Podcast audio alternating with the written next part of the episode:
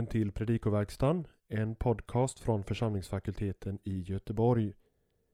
Daniel Johansson går igenom kommande helgdags evangelietext till inspiration och fördjupning för dig som förbereder predikan för helgdagen eller för dig som bara vill veta mer om evangeliets innehåll. Samtliga genomgångar under tre årgångar i evangelieboken finns samlade som en resurs på vår hemsida www.ffg.se. Klicka på resurser.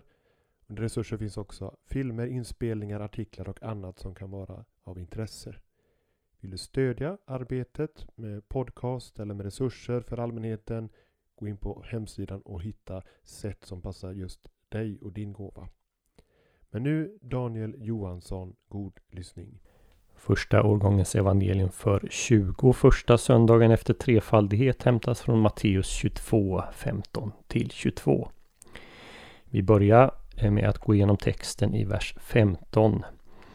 Grundbetydelsen av symbolion elabon är utforma en plan. Satsen hopos auton pagidevsosin en logo kan orsaka en del svårigheter när man ska översätta den. Hopos introducerar antingen syftesbisats eller innehållet i beslutet. Matteus använder hopos i den senare funktionen i 8.34 och 9.38. Alltså översätter vi antingen Fariseerna utformade en plan som innebar att de skulle få fast honom. Eh, eller fariseerna utformade en plan så att de skulle kunna få fast honom. Verbet pagidevo förekommer bara här i Nya Testamentet. En logo genom något ord kan avse både Jesu ord och fariseernas ord. Men i det senare fallet hade man nog eh, kunnat förvänta att en logo skulle följas av ett auton deras.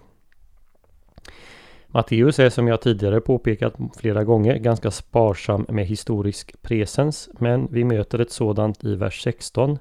Apostellosin, de sänder.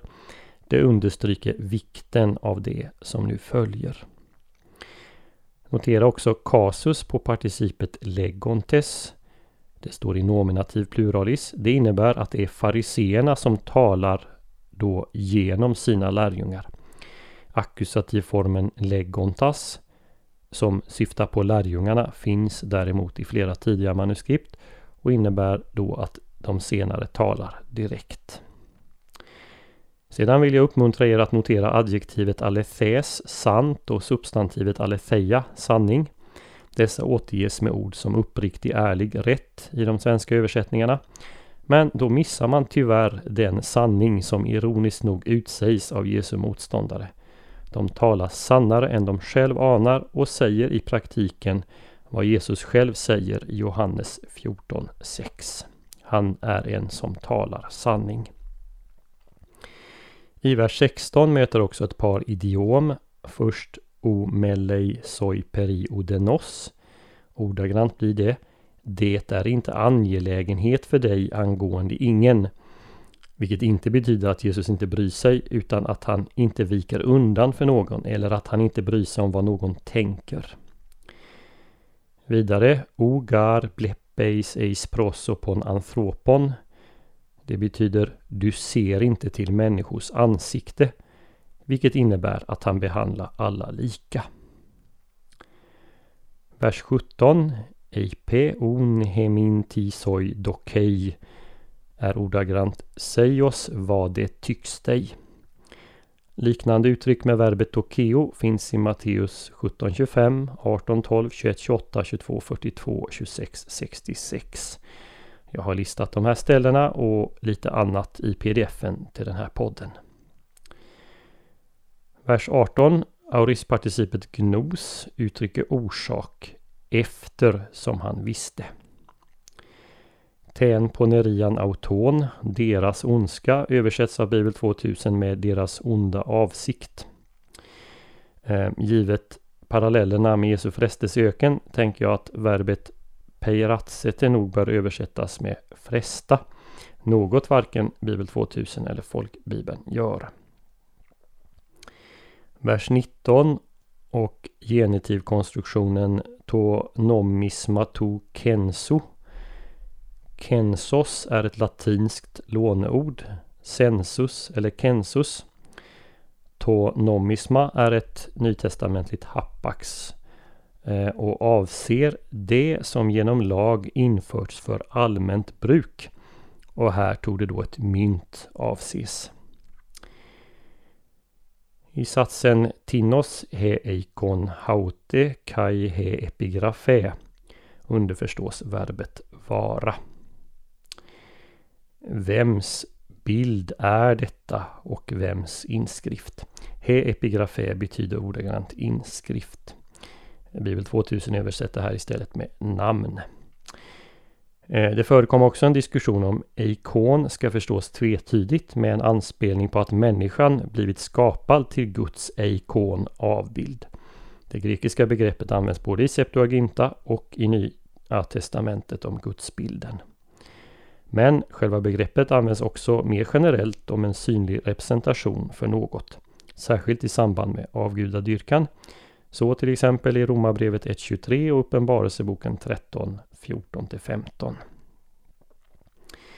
Och i vers 21 lägger vi märke till att verbet apodidomi, ge tillbaka, eh, att det är det som brukas, inte bara didomi, ge. Till sist kan man i beskrivningen affentes auton apelthen, de lämnade honom och gick bort, se en parallell i 4.11 Eh, där djävulen lämnar Jesus efter att ha frestat honom.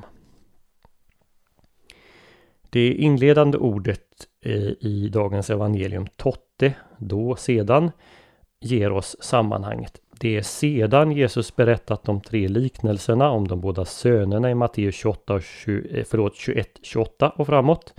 Och sedan den om vingårdsmännen och om kungasonens bröllop. Som fariseerna går bort för att göra upp en plan för att göra sig av med Jesus.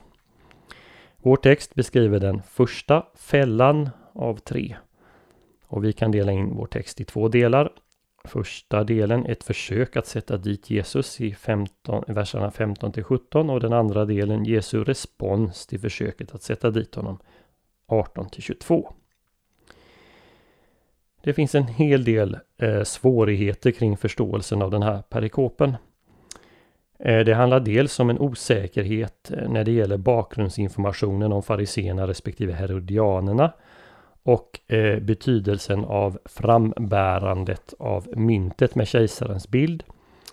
Eh, och dels handlar det om vad Jesus faktiskt avser med sitt svar i vers 21. Men vi börjar med lite historisk bakgrund.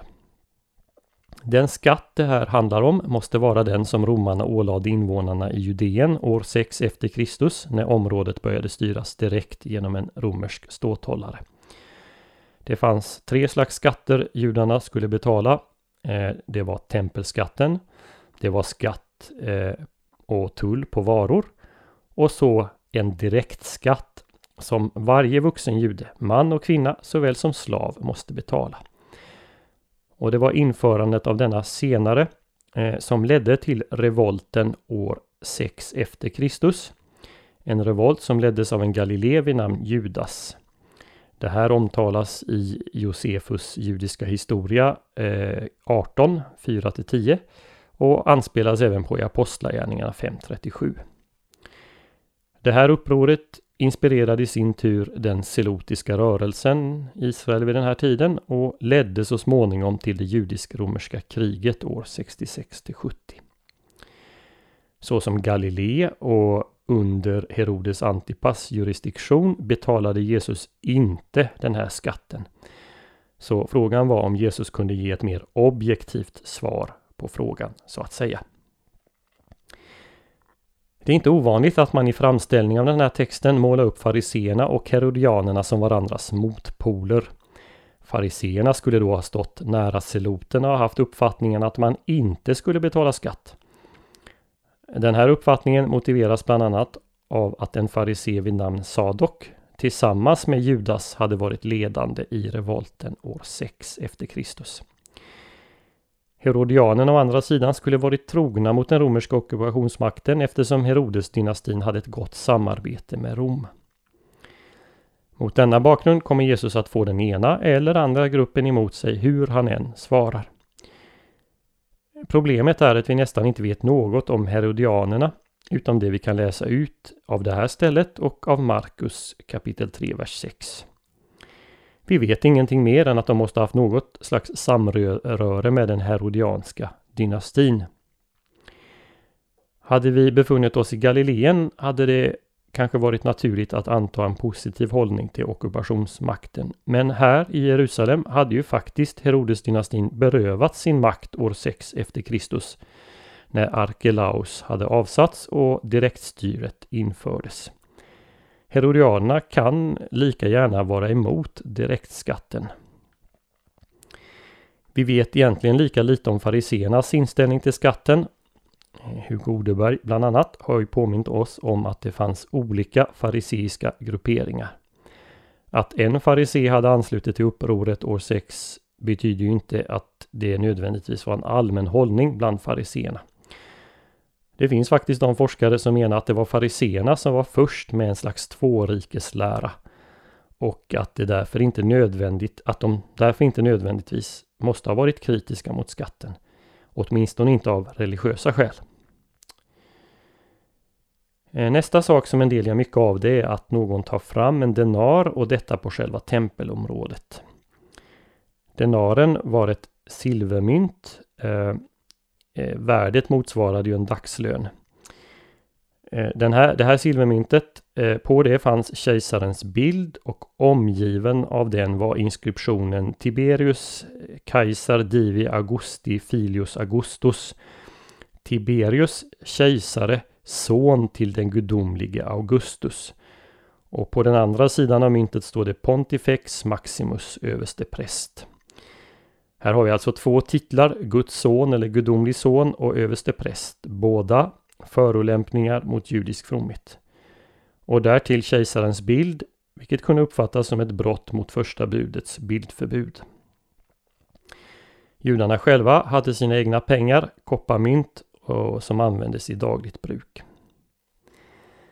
Eh, Jesu motståndare då, de som ställer frågan om skatten, de bär själva ockupationsmaktens avgudiska pengar på sig på själva tempelområdet. De har gått i sin egen fälla. Så tolkar åtminstone en del det faktum att de kan ta fram ett mynt med kejsarens bild på. Men nu ska vi lägga märke till att Matteus han skriver inte uttryckligen att någon hade myntet på sig, bara att man bär fram ett sådant till Jesus. Man kan mycket väl ha gått och hämtat ett sådant från penningväxlarnas bord som ju fanns i det här området. För det var här man växlade till sig de mynt som skulle användas i templet. Och vi vet inte heller helt säkert att det uppfattades som ofromt att bära ett mynt med kejsarens bild. Det är fullt möjligt att en del judar uppfattade så, men det är inte säkert att alla gjorde det. I vilket fall varken Jesus eller Matteus gör något av det faktum att ett mynt tas fram. Och så till Jesus slutord. I tolkningshistorien kan man lägga märke till tre linjer. Den dominerande tolkningen i fornkyrkan det var att lydnaden för Gud går långt utöver lydnaden för kejsaren. Myntet som bär kejsarens avbild tillhör kejsaren men människan som bär Guds avbild tillhör Gud. Reformatorerna såg i Jesusordet tvårikesläran åtskillnaden mellan det andliga och det världsliga riket och ett inskärpande av att man behövde lyda båda även om Gud alltid gick före myndigheterna om de befallde något i strid med Guds ord i enlighet med Apostlagärningarna 5.29. I nutida exegetik finns det flera linjer förutom de två redan nämnda. Till exempel de som menar att orden om att ge kejsaren vad som honom tillhör skulle vara ironi från Jesus, Kina, eh, Jesus sida och att Jesus på ett subtilt sätt skulle mana till uppror. Eh, för egen del tänker jag så här. Först, Jesu linje innebär att det är möjligt att betala skatt till kejsaren även när han ockuperar utan att man på det sättet förfaller till avguderi. Man kan vara en lojal medborgare och samtidigt tjäna Gud. En princip som sen är mer explicit i Romarbrevet 13.17 och i första Petrusbrevet 2, 13-17. För det andra tror jag att fariseernas och herodianernas fälla fungerar så här och det här är då oavhängigt deras egna positioner. Om Jesus direkt uttala sitt stöd för att ge kejsaren skatt riskerar han att förlora i popularitet bland folket i Judeen och Jerusalem. Problemet för Jesu fiende är ju just detta att Jesus åtnjuter folkets stöd. Det framgår av till exempel Matteus 26.5. Å andra sidan, om han avråder ifrån att ge skatt kan man rapportera Jesus som en upprorsmakare till romarna.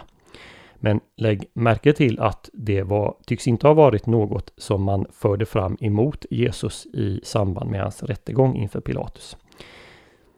I vilket fall, i båda fallen uppnår fariséerna sitt eh, syfte. För det tredje måste man konstatera att huvudpoängen i Jesus svar är denna utmaning till motståndarna. Eh, nämligen att de ska ge Gud det som honom tillhör. Och där knyter Jesus an till de föregående liknelserna. Fariseerna är vingårdsmännen som inte ger ägaren Gud vad de är skyldiga honom. Inte ens när ägarens egen son kommer. Och då går vi hela vägen tillbaka till Jesus själv. För vad Jesus säger är att ge Gud vad Gud tillkommer. Det innebär omvändelse och att följa Jesus som en lärjunge likt ett barn så som han själv framställt det i 1914.